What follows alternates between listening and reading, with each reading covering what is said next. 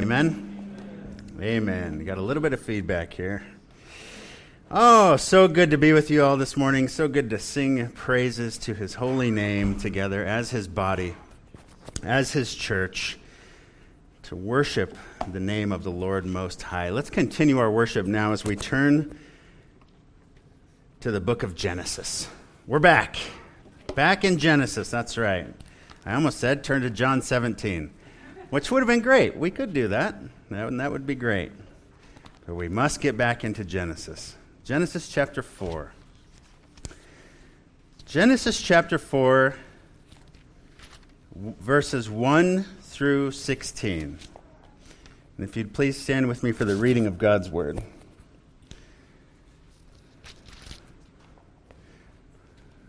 Genesis 4. This is God's word. Now, the man knew his wife Eve, and she conceived and gave birth to Cain. She said, I have gotten a man with the help of Yahweh. And again, she gave birth to his brother, Abel. Abel was a keeper of flocks, but Cain was a cultivator of the ground. So it happened in the course of time that Cain brought an offering to Yahweh of the fruit of the ground. Abel, on his part, also brought of the firstborn of his flock and of their fat portions. And Yahweh had regard for Abel and his offering, but for Cain and his offering he had no regard. So Cain became very angry, and his countenance fell. Then Yahweh said to Cain, Why are you angry? Why has your countenance fallen? If you do well, will not your countenance be lifted up? If you do not do well, sin is lying at the door. Its desire is for you, but you must rule over it. Then Cain spoke to Abel, his brother, and it happened when they were out in the field that Cain rose up against Abel, his brother, and killed him. Then Yahweh said to Cain, Where is Abel, your brother? And he said, I do not know. Am I my brother's keeper? And he said, What have you done?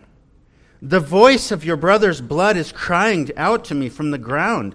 And now, cursed are you from the ground, which has opened its mouth to receive your brother's blood from your hand. When you cultivate the ground, it will no longer yield its strength to you. You will be a vagrant and a wanderer on the earth. And Cain said to Yahweh, My punishment is too great to bear. Behold, you have driven me this day from the face of the ground, and from your face I will be hidden, and I will be a vagrant and a wanderer on the earth, and it will be that whoever finds me will kill me. So Yahweh said to him, Therefore, whoever kills Cain, vengeance will be taken uh, on him sevenfold. And Yahweh appointed a sign for Cain so that no one who found him would strike him. May the Lord bless the reading of his word. You may be seated. Well, I know many of us are excited to get back into the study of Genesis, this foundational book which sets the stage for all of redemption, redemptive history, actually, all of human history. The account which details not only the creation of the heavens and the earth, but the origins, the true origins of every man, woman, and child who has ever lived. An account which even details the testimony of mankind's relationship with the creator of all things, Elohim, the supreme God Almighty, the great I am, or Yahweh as we've come to know him, the relational, covenant keeping name of God, Yahweh. Really, the first 11 chapters of this book are the foundation, not only of our faith, but of our entire existence. So there is universal application in these chapters. These texts are relevant to each and every one of our lives in here, regardless of background or belief, even. They are totally relevant concerning both our lives in this world and, as we considered last week, our lives in the next. This is it.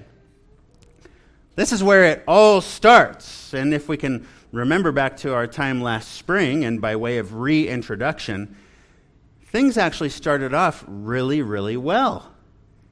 I mean, things were great right out of the gates here. Light appeared, and Then the elemental waters of the earth, the Holy Spirit hovering over them, waters which took shape as land appeared, forming oceans and seas before lush vegetation began to sprout up and cover the globe, the globe, uh, which was in the midst of a vast array of newly formed planets, the sun, the moon, the, our galaxy, which is in the midst of millions of other galaxies containing trillions and trillions of stars, stars which were all named and spoken into existence from nothing by the power of God and the Word of God, as were the birds of the skies, the birds which filled our skies, the swarms of fish which filled the seas, then animals and mammals, reptiles, all brought forth in an instant in six literal 24 hour days, all culminating in the crown of creation, the pinnacle of God's creative work,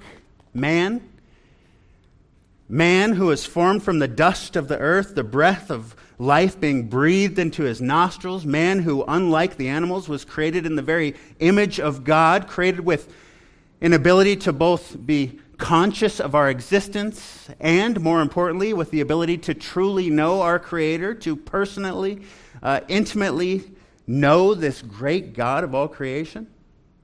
This great God, God who set man in a perfect environment gave him perfect work, a perfect mandate, all while enjoying a perfect fellowship with not only the animals, but indeed a newly formed perfect wife. He had a perfect marriage.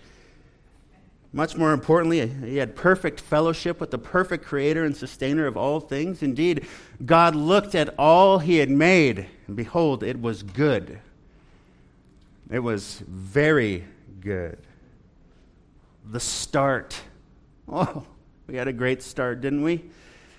Things started off so well. Well, what happened? Genesis 3 is what happened. Genesis chapter 3 happened when the infinitely perfect God gave this perfectly sinless man a perfectly holy command. From any tree of the garden you may surely eat, but from the tree of the knowledge of good and evil you shall not eat from it, for in the day that you eat of it you will surely die. All these trees, the fruit of all these trees, they're yours. Remember that? Have Adam. Adam. All, these animals, you have dominion over them. The world is yours, is essentially what God is saying here. Very next verse, Eve comes along. After the first thing that God declared that was not good, was that man was alone. He can't marry the animals, they're not of the same kind. So here is not another male, which would be as unnatural and detestable as marrying an animal, but rather, here is a female. Male and female, he created them. Here is a wife for you, my child. To which Adam says, Oh, what a gift! What a gift. She's not like the animals. She shall be called woman, Isha, because she was taken out of man, Ish. God says it's all yours. Paradise is yours. Be fruitful, multiply. Just don't eat from that tree over there, okay? Don't eat of that tree. Well, Eve goes out for a stroll. Serpent comes along, Satan comes along, tempts her. She eats. Eve then finds her husband, her husband who had received that clear command from God Himself You will die if you eat it. You will die if you eat of it. She gives him the fruit, which he takes, not tempted like Eve was, but in an act of direct, willful disobedience. He puts it to his lips. He tastes its succulent juices and immediately lives. Yes, physically. But he dies spiritually. He dies spiritually. He is now engulfed by fear and dread and panic and a conscious awareness that a tremendous separation had occurred, along with a heightened awareness that they were now naked.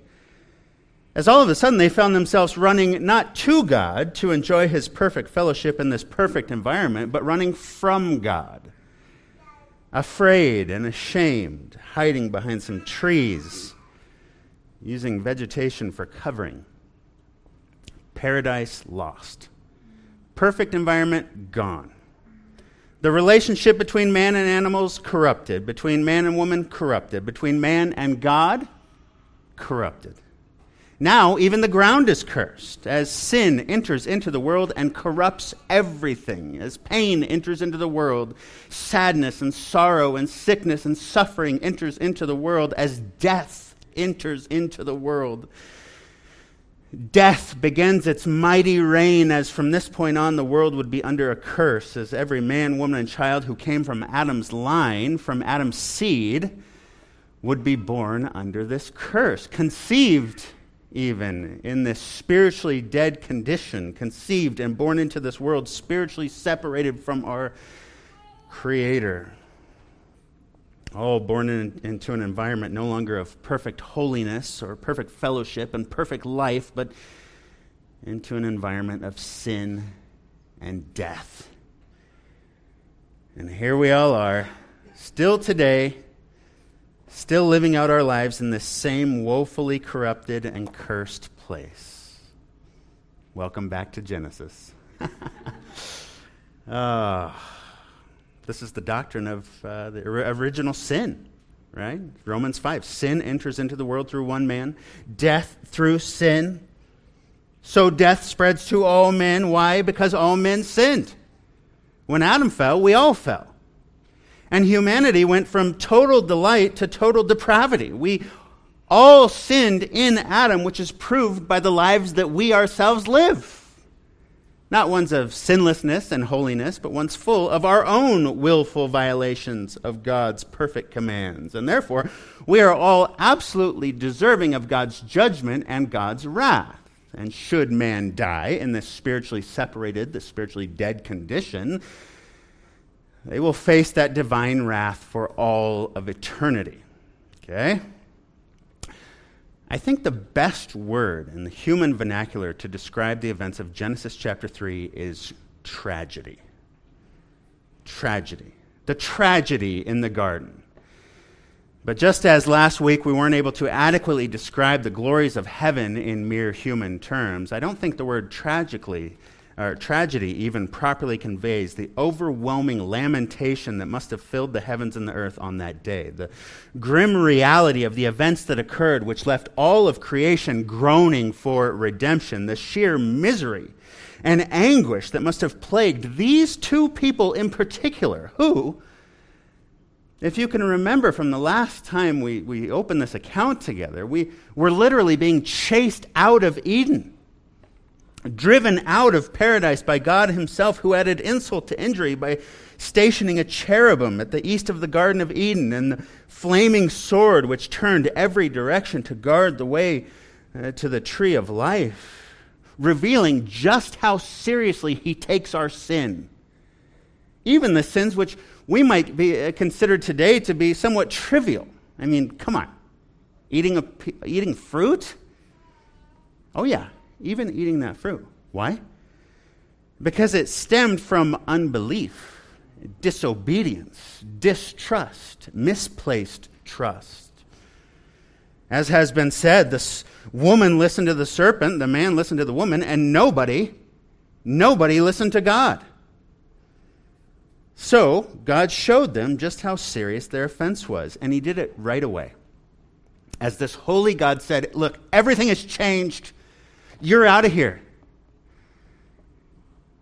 But, my brothers and sisters, in doing so, he also revealed his gracious nature, his loving kindness, we've heard so much about in the Psalms and the first three chapters of Genesis, this chesed, this loyal love for those who are his. He is so gracious. He's so gracious. He's so kind to us. First of all, that flaming sword, you can remember, was not so much a judgment as it was a protection. Again, had Adam and Eve then eaten of the tree, the fruit of the tree of life in this now spiritually dead condition, they would have remained in this state for all of eternity. But God said, No, no, no, I'm not going to let that happen. You're out of here. But here's a glimmer of hope for you guys before you go. Yahweh God said to the serpent, I will put enmity between you and the woman, between your seed and her seed. He shall bruise you on the head, you shall bruise him on the heel. a seed will come, a deliverer, a rescuer, a conqueror, and he will have victory, not only over the serpent, but as God's revelation continues to unfold, he will have victory over sin, even death itself. He will reverse the curse as he redeems a people to the Father, a people whom he would go on to pray for in John 17, a people who belong to the Father from before the very foundations of the earth. This deliverer would come and would descend not from Adam's line, not of Adam's seed, but he would be the seed of the woman. In fact, he would be born of a woman, but not the seed of sinful man. Okay? But for now, Genesis chapter 4, death's reign continues. The tragedy continues as we begin. Genesis chapter 4, verse 1. Now, the man knew his wife Eve, and she conceived and gave birth to Cain. And she said, I have gotten a man with the help of Yahweh. Now, you have to appreciate the emotion behind this exclamation of Eve. Eve, who tasted perfection. She knew of perfect fellowship with Yahweh. She knew of the perfect environment that he once had uh, them in. In fact, Adam and Eve are the only two people ever who knew of this environment and the subsequent banishment from it. Therefore, they're the only two human beings who knew of the stark contrast between purity and depravity, between perfection and corruption. They were the only ones who truly knew personally how far the chasm was between holy God and sinful man. So, when God, who then graciously allows this husband and wife to enjoy sexual relations, which is an amazing gift in itself, by the way, uh, when he allows them to experience the joys of the marriage bed, he then blesses her with a child, with a seed. Now, in Eve's mind, and at this time, who do you think that she thought that this seed was? The, the deliverer. She thought this was the promised seed. Okay, Adam, that, that was truly, truly awful, but at least it didn't last long. The seed is here.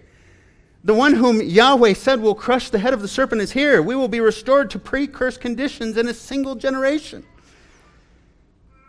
Meanwhile, here we all sit, some six to 10,000 year agony filled years later, billions and billions of deaths later, with our arms crossed and our feet tapped, like, yeah, okay, lady.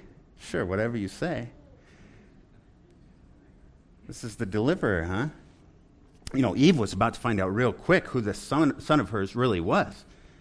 That's why I put that quote in our weekly reflection this week from Henry. The less we expect from creatures, the more tolerable will disappointments be. Come on. But at this point, as that little baby smiled back at her, in her mind, and in Adam's mind probably, this was the one. Even her words, the original Hebrew is often translated, I have acquired a man, the Lord. She thought Cain was the promised one. As James Boice said, there has never been a greater measure of hope for any child than the hope of Adam and Eve in the birth of their first child, Cain. Well, as we just read, she's about to be very, very disappointed as this couldn't be further from the truth. In fact, though Cain was among the seeds mentioned in Genesis chapter 3, verse 15, he wasn't among the seed of the woman. No, no. In fact, Abel was of the seed of the woman, not in the ultimate sense, not the, uh, that he was the one who would crush the serpent's heel, but one who was still a part of this prophecy, one who found himself at enmity with his brother the seed of Satan. Verse 2. And again, she gave birth to his brother, Abel. Abel was a keeper of flocks, Moses writes, but Cain was a cultivator of the ground. Now, let me be clear here. Cain was the man. He was the firstborn. His name meant acquired, possessed, obtained. He was really something. Abel, on the other hand, his name meant vanity, vapor, mist, later uh, used to describe the duration of man's time on earth. It's like nothing. It's like a cloud of mist, poof, gone, just like that. That's our lives. Cain was a farmer. He was, had a very reputable occupation, like his dad. He was strong, mighty harvester of wheats and grain. Abel, eh, little shepherd boy. Just a little shepherd boy. And you know how Scripture would go on to paint feeble, weak little shepherd boys, right? Yeah, that's right. Well, those were the dynamics of this first family. Now, having lived hundreds and hundreds of years, Adam and Eve would go on to have many, many more children, children who had children and grandchildren who had children and grandchildren, which we'll touch on in the coming weeks, believe me. But for our time today and for our text today, we will focus on these two in particular, okay? And fast forward to the adulthood of these two men. Moses writes in verse 3 So it happened in the course of time that Cain brought an offering to Yahweh of the fruit of the ground.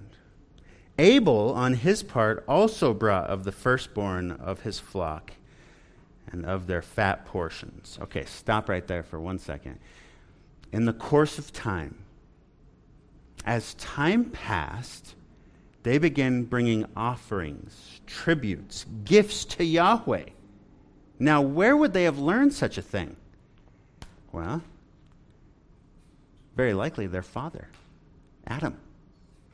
Adam and Eve, who were actually the, the eyewitnesses and beneficiaries of the first sin atoning sacrifice, right? Remember, they were wearing their little leaf outfits. And what happened? Yahweh says, No, no, no. Listen, vegetation is not enough to cover you two. Blood must be, must be shed. Someone has to die. Then Yahweh God made garments of animal skin for Adam and his wife, and he clothed them. Now you see where we're going with this. Abel brings one from his flock. Not just any flock, not just anyone, not just any random lamb, not the blemished, sickly, lame cast offs fit for culling and thinning, but he brings the firstborn, the best of the best. He brings the fat portions, the choicest of his flock. And what does Cain bring to cover his sin? Some vegetation, which is later uh, prescriptive in some cases, but never for sin. Which is why Moses explains why Moses writes in verse 4 Yahweh had regard for Abel and his offering, but for Cain and for his offering, he had no regard. Now, some might say and have said, well, how is this even fair? Cain was just doing what he thought was right. He brought some of his produce. Why did God reject it? The God I worship would never do that. Well, as we know, it's not really the sacrifice that's the issue, ultimately, but rather it's the heart behind the sacrifice that matters. Entire lakes and seas could be filled with the blood that flowed through Jerusalem from men who were eager, eager, to kill God's animals in ritualistic sacrifices and for outward appearance, but whose hearts were far from grasping the, re- the meaning and reasoning behind the sacrifices. Hearts which were far from actually loving and submitting their entire lives to God who called for that blood to be shed. And this makes sense, right? Man has always loved religion, haven't we? We love religion. We love our works. We love our deeds. We're going to do it. We love our actions. We love our sacrifices. Men love to have their piety displayed before other men. But typically, they hate the God who implemented the system designed to symbolically demonstrate a far greater meaning, namely, that of his abundant mercy as he foreshadows the coming of the ultimate sacrifice, the ultimate once for all sacrifice for sin. The one who would come along to say, quoting Hosea, learn what this means. I desire mercy, compassion, not sacrifice.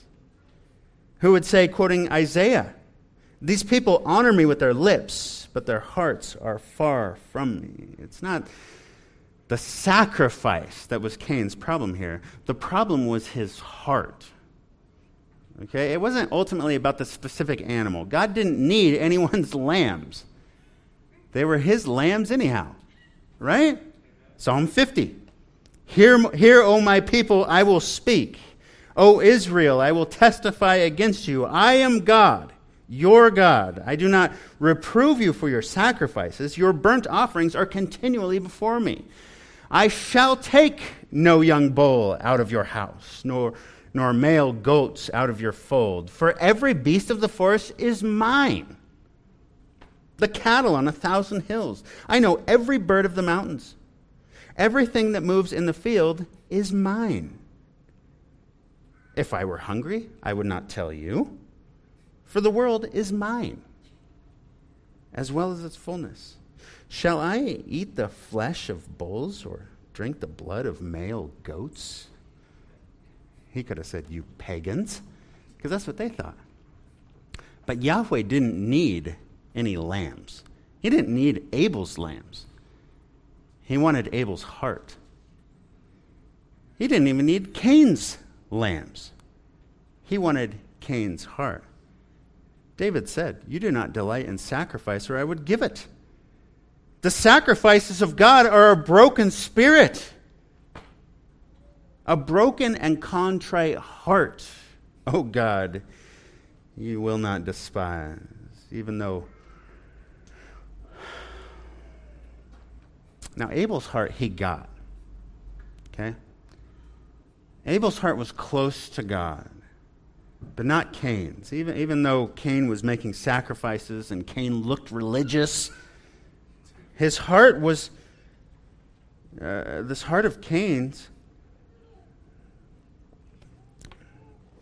Cain's heart was so far from God when he was making this sacrifice, even the vegetable sacrifice. It's a good reminder for us. When we sing our songs together, when we take the Lord's Supper, when the elements come and they come in front of you, when you stand up as a man to lead your family in, in musical worship, in, in a corporate worship, direct address to the Lord, Think about where your heart is.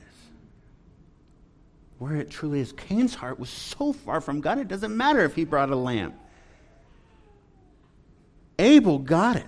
Abel knew what God desired. Yahweh continued in Psalm 50 offer to God a, a, sacrifice of thanksgiving. Pay your vows to the Most High. Call upon me. Call upon me in the day of distress. I shall rescue you, and you will glorify me. That was Abel's heart. It was surrendered to God. He was dependent on God fully. He was sacrificing to the glory of God. I, I don't buy that Cain brought the best he could nonsense. Okay, he could have easily gone to his brother and bartered for some of the flock if he really cared about offending this infinitely holy God, but he didn't care. Why? Because he was of the evil one. That's why. He was an unbeliever. And unbelievers aren't concerned with living in a way that honors and glorifies the God of all creation because they don't care ultimately about the glory of God. They only care about themselves and what benefits them, and typically only in the moment. Yes, even if it's cloaked in some religious facade. These are hard words, hard truths, I know. I know. Would you rather I tickle your ears a little bit this morning? No, of course not. It'd be a waste of time. Go watch a football game. I can't tickle your ears this morning because we're going to see the results of a heart that is far from God in just a moment here. But not before we hear just uh, about just how much God regarded Abel's sincere sacrifice and exactly why he approved of it. In what is known as the Hall of Faith in Hebrews chapter 11, which chronicles the most prominent figures in redemptive history, whose name do you think is at the top? We'll go ahead and turn there. You look for yourselves. Hebrews chapter 11. Don't take my word for it. What is faith, anyhow? We always talk about true and saving faith. Do you have true and saving faith? Justified by faith alone, sola fide. What is that? What does that even mean? Well, Hebrews 11, verse 1 tells us. Now, faith is the assurance of things hoped for, the conviction of things not seen. For by it the men of old gained approval. Wait, gained approval? You mean our approval before a holy God is not based on our works? It's not based on our religious activity, not by being a good person, not by having our, our good deeds outweigh our bad deeds, not by our confessing our sins to a priest, not by saying a hundred Hail Marys or lighting ten candles or playing with a little necklace all day long, not, not by pledging allegiance to Allah or bowing down toward Mecca five times a day, not by worshiping some cow or a pantheon of divine beings, not by joining a church, not by singing in the choir, not leading a Bible study or preaching the word, not by giving our tithes and our offerings, not by getting baptized or raising a hand or walking an aisle or signing a card, not by keeping the commandments or adhering to the strict guidelines of the moral and ceremonial laws contained in the Torah? Wait, what? Not by our sacrifices? Surely our sacrifices will be enough. No. No.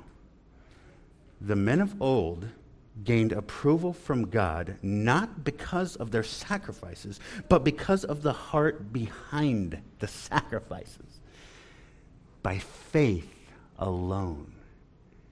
Faith alone. Look at verse 3. Look at it in your own Bibles. By faith, we understand that the worlds were prepared by the Word of God, so that what is seen was not made out of things which are visible.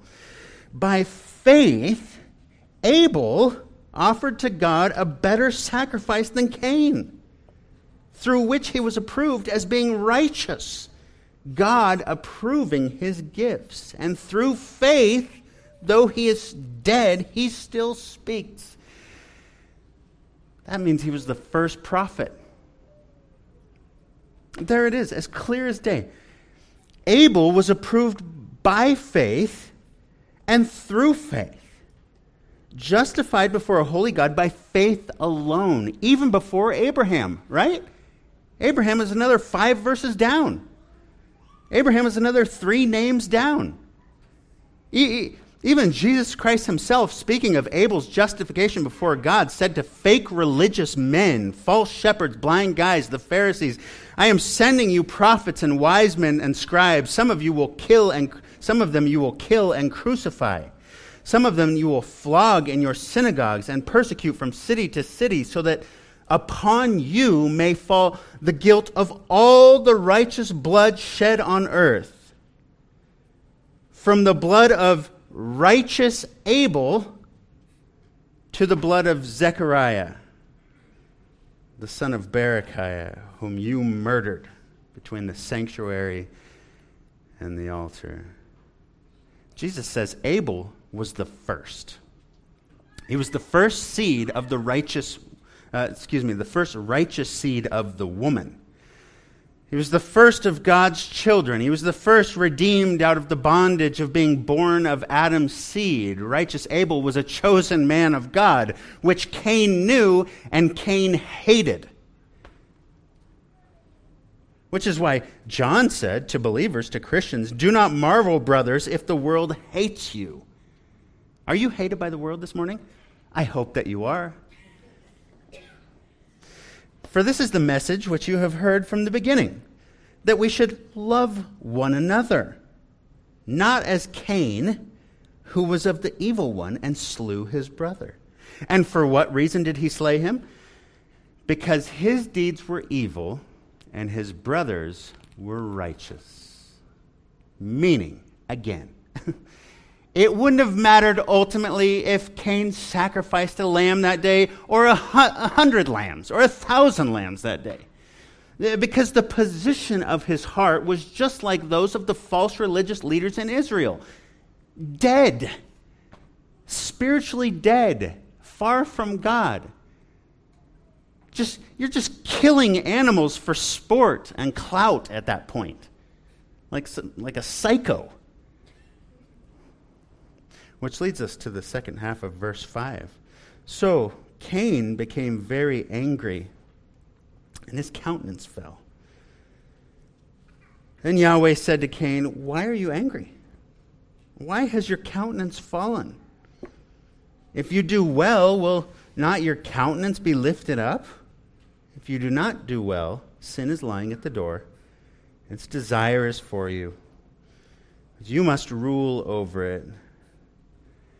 Then Cain spoke to his brother Abel, and it happened when they were in the field that Cain rose up against Abel his brother and killed him. When Yahweh said to the serpent, I will put enmity between your seed and her seed, this right here is what he meant. This is where it started. The strife between the seeds didn't build up over multiple generations or multiple millennia until it reached its, reached its fever pitch. Oh, no, no, no. Right from the get go, even from the first generation, the first two men born of Adam and Eve, we see the first murder. As one human being took the earthly life away from the other human being. And you got to think of Adam and Eve as all this is going on. Our firstborn kills our secondborn. And it's all on us. We did this. Could you imagine? They had to be so devastated. What have we done? Well, let's look at this fourth point, which is titled The Way of Cain. I want you all to listen now. That's from Jude 11, where he speaks of satanic men, the seed of the serpent, deliberately leading people astray, wolves slanderous, blasphemous, ferocious wolves who seek to separate little lambs from the flock and then devour them. Listen to what Jude says. Yet, in the same way, these men also by dreaming defile the flesh, reject authority, and blaspheme glorious ones. But Michael, the archangel, when he disputing with the devil, was arguing about the body of Moses, did not dare pronounce against him a blasphemous judgment, but said, The Lord rebuke you. But these men blaspheme the things which they do not understand, and the things which they know by instinct, like unreasoning animals. Ouch. By these things they are destroyed. Woe to them, for they have gone the way of Cain and for pay they have poured themselves into the air of Balaam and perished in the rebellion of Korah. This is the way of Cain. And I'll just be straight up. We all know people who are on this way, both outside and inside of our churches. First of all, Cain's indignation. Cain became angry. God even said, Why are you angry? Why has your face fallen? You can see it on people's face. People who live in constant anger, whose life is consumed with bitterness and jealousy and strife, it pumps through their veins. It's on their face. You can't hide it. They can't hide it. That was Cain. Cain was controlled by his anger, always. Now, let me ask you something. Is all anger bad anger? Is all indignation bad indignation? Negative. People can be angry about that which grieves God about sin, about little lambs being taken advantage of, about godless men and women preying upon the most vulnerable among us, about things, these things, we should be angry. In fact, I don't think the church is angry enough about the goings, uh, these goings on in our day and age, which is why men like this have a field day among us. We should be angry. Sproul said, R.C. Sproul said this the first thing to understand about anger is that it isn't always a bad thing. Many people, especially Christians, have the mistaken notion that anger is intrinsically evil. As a result, they feel needless guilt. The idea that a Christian is never allowed to be angry is a demonic myth that tends to produce a neurotic anxiety. I've had to struggle with this myth nearly all my life. End quote. Martyn Lloyd-Jones says, Does it grieve you, my friends, that the name of God is being taken in vain and desecrated? Does it grieve you that we are all living in a godless age? But we are living in such an age, we are, we are living in such an age. And the main reason we should be praying about revival is that we are anxious to see God's name vindicated and his glory manifested. We should be anxious to see something happen, uh, happening that will arrest the nations, all the peoples, and cause them to stop and to think again. That something there means divine judgment even having a righteous indignation toward those who desecrate the name of Yahweh. Now, having said that, there's a huge difference between righteous indignation and the anger of Cain. This was fleshly anger, ungodly, unwarranted, unjustified, unrighteous anger. This is wrath. It's wrath. And as Thomas Manton said, nothing makes uh, room for Satan more than wrath. That's right. Cain was seething mad. He was hot. That's what this word means. It means hot. He had a heart full of hatred and jealousy toward his brother. That same 50th Psalm goes on to say, You let your mouth loose in evil. You harness your tongue for deceit. You sit and speak against your brother. You slander your own mother's son. That's Cain. That's Cain. Who had been discovered to be nothing more than a religious hypocrite with a corrupted and desperately wicked heart. And the virtue of Abel and God's acceptance of him was too much for Cain's wicked heart to bear, and God knew it. Yet, Notice in verse 7 how he still provides Cain with an opportunity for deliverance. Look at this. If you do well, will not your countenance be lifted up? And if you do not do well, sin is lying at the door, and its desire is for you, but you must rule over it like a roaring lion who's crouching, looking for someone to devour. Here, sin is personified as lying in wait, holding off until just the right moment to launch its attack. Uh, Yahweh says, Sin's desire, it's for you, Cain.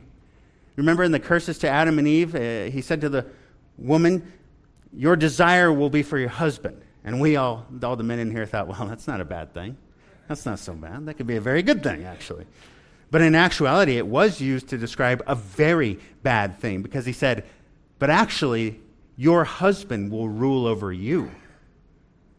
You will want to uh, master your husband, Eve, but he will master you. He will dominate you. He will control you. Same thing here.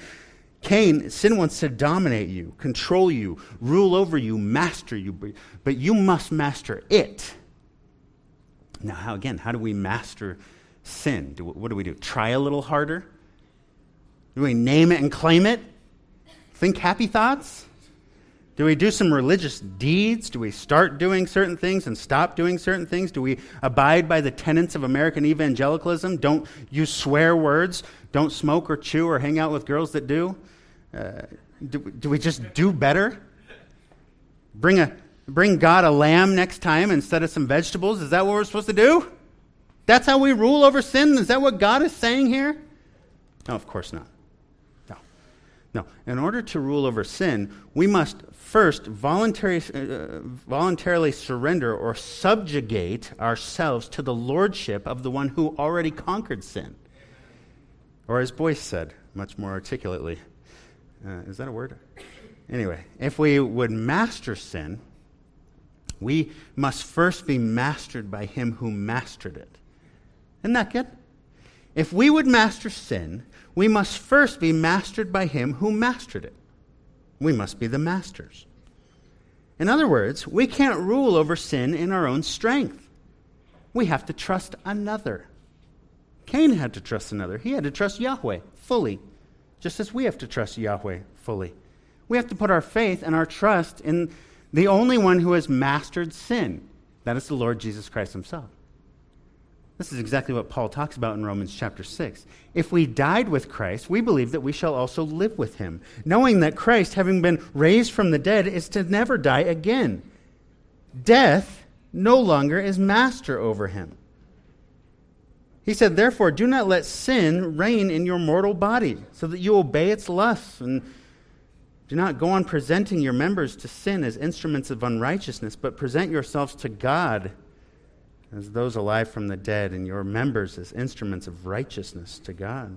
For sin shall not be master over you. You are not under law, but under grace. Through Christ, we are set free from our bondage to sin and death, and we are now slaves of righteousness. And we rule over sin continually by continually surrendering our, uh, surrendering our lives to our righteous Creator, which we do through, so only by the strength of His Spirit who now dwells in us, by grace alone, through faith alone. Well, again, this is something that Cain, like all other unbelievers, like all other men and women who are of the evil one, and inside and outside of the church, certainly cannot do. It's impossible. They cannot surrender their lives to God the Father because they are not of the Father. In fact, they're of their father, the devil. So the devil had his way with Cain. Sin had its way with Cain. It dominated Cain. It ruled Cain. It used and abused Cain. It pounced upon and ravaged Cain like a wild beast. And the fruits of this do- domination are clear first, unrighteous indignation and anger, then, murder. Murder, followed by an outright spurning of, God, of Yahweh's counsel and grace. Look again at verse 8. Then Cain spoke to Abel, his brother. and it happened that when they were in the field, Cain rose up against Abel, his brother, and killed him. Notice the sneakiness, the deception. Cain spoke with Abel. Hey, let's go out into the field. Come on, buddy. We don't know what was said, but surely Abel wasn't expecting what would happen next. That's how these people operate, by the way in dark corners, in whispers, in shadows, in secrets, with their arm around you, drawing you in just a little bit closer so they can dive that knife into your back. In this case, I don't know, maybe it was a stone to the head. Maybe it was a jagged bone to the gut. Some thick plant, or maybe even Cain's own bare hands wrapped around his brother's neck. I don't know. It doesn't tell us. But we do know it was murder. The first murder the first occurrence of Christ's words, You killed the prophets. Abel was the first prophet. That's what Hebrews 11 said. He still speaks today. Again, I can't help but think of poor Eve at this point. This poor woman. Oh, think of Eve as her heart was broken over and over again. Uh, so far, and I don't know where the time went, but so far in this way of Cain, we've seen his indignation, unrighteous as it was, his subjugation to sin's mastery, and his assassination of the first prophet. And now in verse 9, we see the disinformation. Does that sound like a familiar term to you these days? Disinformation? Well, I use it there. It's a bit tongue in cheek, as it's so commonly used today in place of calling people who lie what they truly are liars. Now, habitual liars are among the worst people in the world. I've said it. You've got pedophiles, domestic abusers, sex, sex traffickers, and liars. There's a reason why God includes those who bear false witness among those, uh, among those who do not inherit eternal life. Because you can never trust a liar. You can never trust what they say. Well, Cain was a slanderous liar. Look at verse 9. Yahweh said to Cain, Where is Abel, your brother? And he said, I do not know.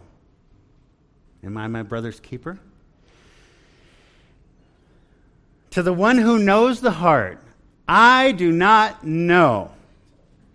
And with a little bit of sass, by the way, a little bit of smart aleckiness. I know that's not a word, but that's what my mom used to call me. She said to me one time, You watch your mouth. And I said, Well, I can't see it. Whap! smart aleck. I never said that again. Never said that again. Cain was a lying smart aleck. I do not know. What an idiot. He had to know that God sees all things. Surely his daddy told him about the, that whole fruit incident. You know, I'll never forget the illustration of the father who took his son out one night the moon was shining brightly, he said, Son, we're going out and we're going to steal a watermelon. So he found a patch and he stationed his son on the fence and he went into the watermelon patch and he was examining the watermelons to see which one he would like to steal. And so he, As he finally set his eyes on the one he thought was just right, he stood up and he looked around like this. Looked around like that. he got his knife out and he was just about ready to cut it. And the little boy on the fence says, Daddy, you didn't look every way. And the dad says, Which way? The kid says, You didn't look up. Or you didn't look up. That's right. I do not. Cain, Cain didn't look up at the one who knew exactly what he was doing and what he was saying and what he was thinking always, all the time. I'm not my brother's keeper. I don't know where he is. Wow. God could have said, No, no, no, no. You're not your brother's keeper. You're your brother's murderer. But instead, maybe before a crowd, maybe before his folks, maybe one on one, we don't know. God says in verse 10, What have you done? What have you done? like he said to Adam in chapter 3, Where are you? Where are you, Adam? Who told you that you were naked, Adam? Or to Eve, What is this that you have done? Just tell me what you've done. I know anyway, so you might as well just tell me the truth. What have you done? Here's another opportunity for Cain to say, I am so sorry. I, I, got jealous and angry that you loved him and not me, so I killed him. Wretched man that I am, I acted in unbelief. I slaved my own brother, but I am so, so sorry, God. Please forgive me, change me, transform my lowly heart. Please, God, have mercy on me, a sinner. But we read of no such repentance. Why? Because Cain was of the evil one.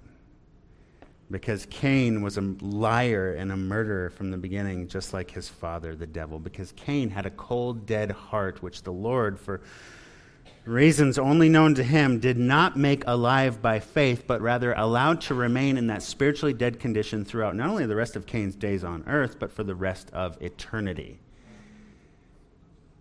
God said in, in verse 10, What have you done? The voice of your brother's blood is crying out to me from the ground, and now cursed are you from the ground, which has opened its mouth to receive your brother's blood from your hand. I love what Matthew Henry of, says of this verse. Murder is a crying sin, none more so. Blood calls out for blood. The blood of the murder called for the blood of the murderer.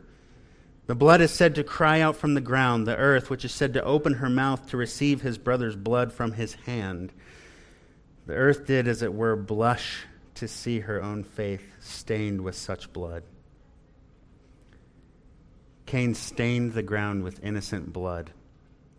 And in turn, at the order of Yahweh, the ground would go on to reject Cain. Verse 12 When you cultivate the ground, it will no longer yield its strength to you.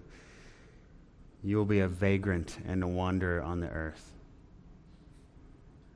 All right, I think we're going to stop there for this morning and hit verses 13 and on next week. But before we close in prayer, I think the application for us today is clear. Don't go the way of Cain. Okay? And frankly, try to limit your association with those who are on the way of Cain as well. Let's be honest. We'll talk about that next week. But again, for this morning, don't go on the way of Cain. Don't let sin master you. Don't be enslaved to your sinful nature. Don't be enslaved to sin whose wages is death, but be, rather be set free be set free from the bondage of sin and death. Be delivered truly from sin and death. Again, how can we possibly do this? How can we possibly master sin and deliver ourselves from death? The answer is we can't. We cannot.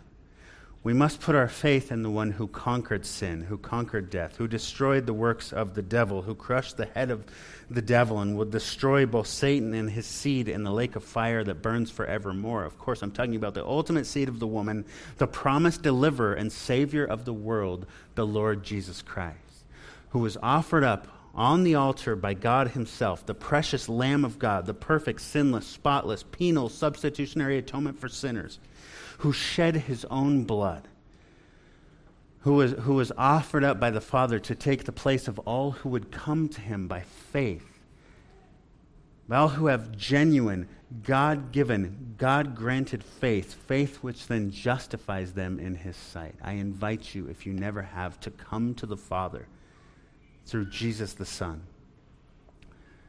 come to the Father through Jesus the Son, Jesus who said, I am the way, the truth, the life. Nobody comes to the Father but through me.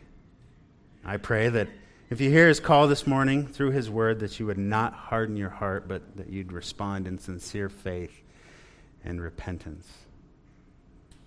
God is both willing and able to save you from the penalty of your sin today, and he's willing to do so by grace alone, through faith alone, in the Lord Jesus Christ alone. Amen? Amen. Let's pray now, and we'll have Noel and the music team. Sweet Noel come lead us in musical worship.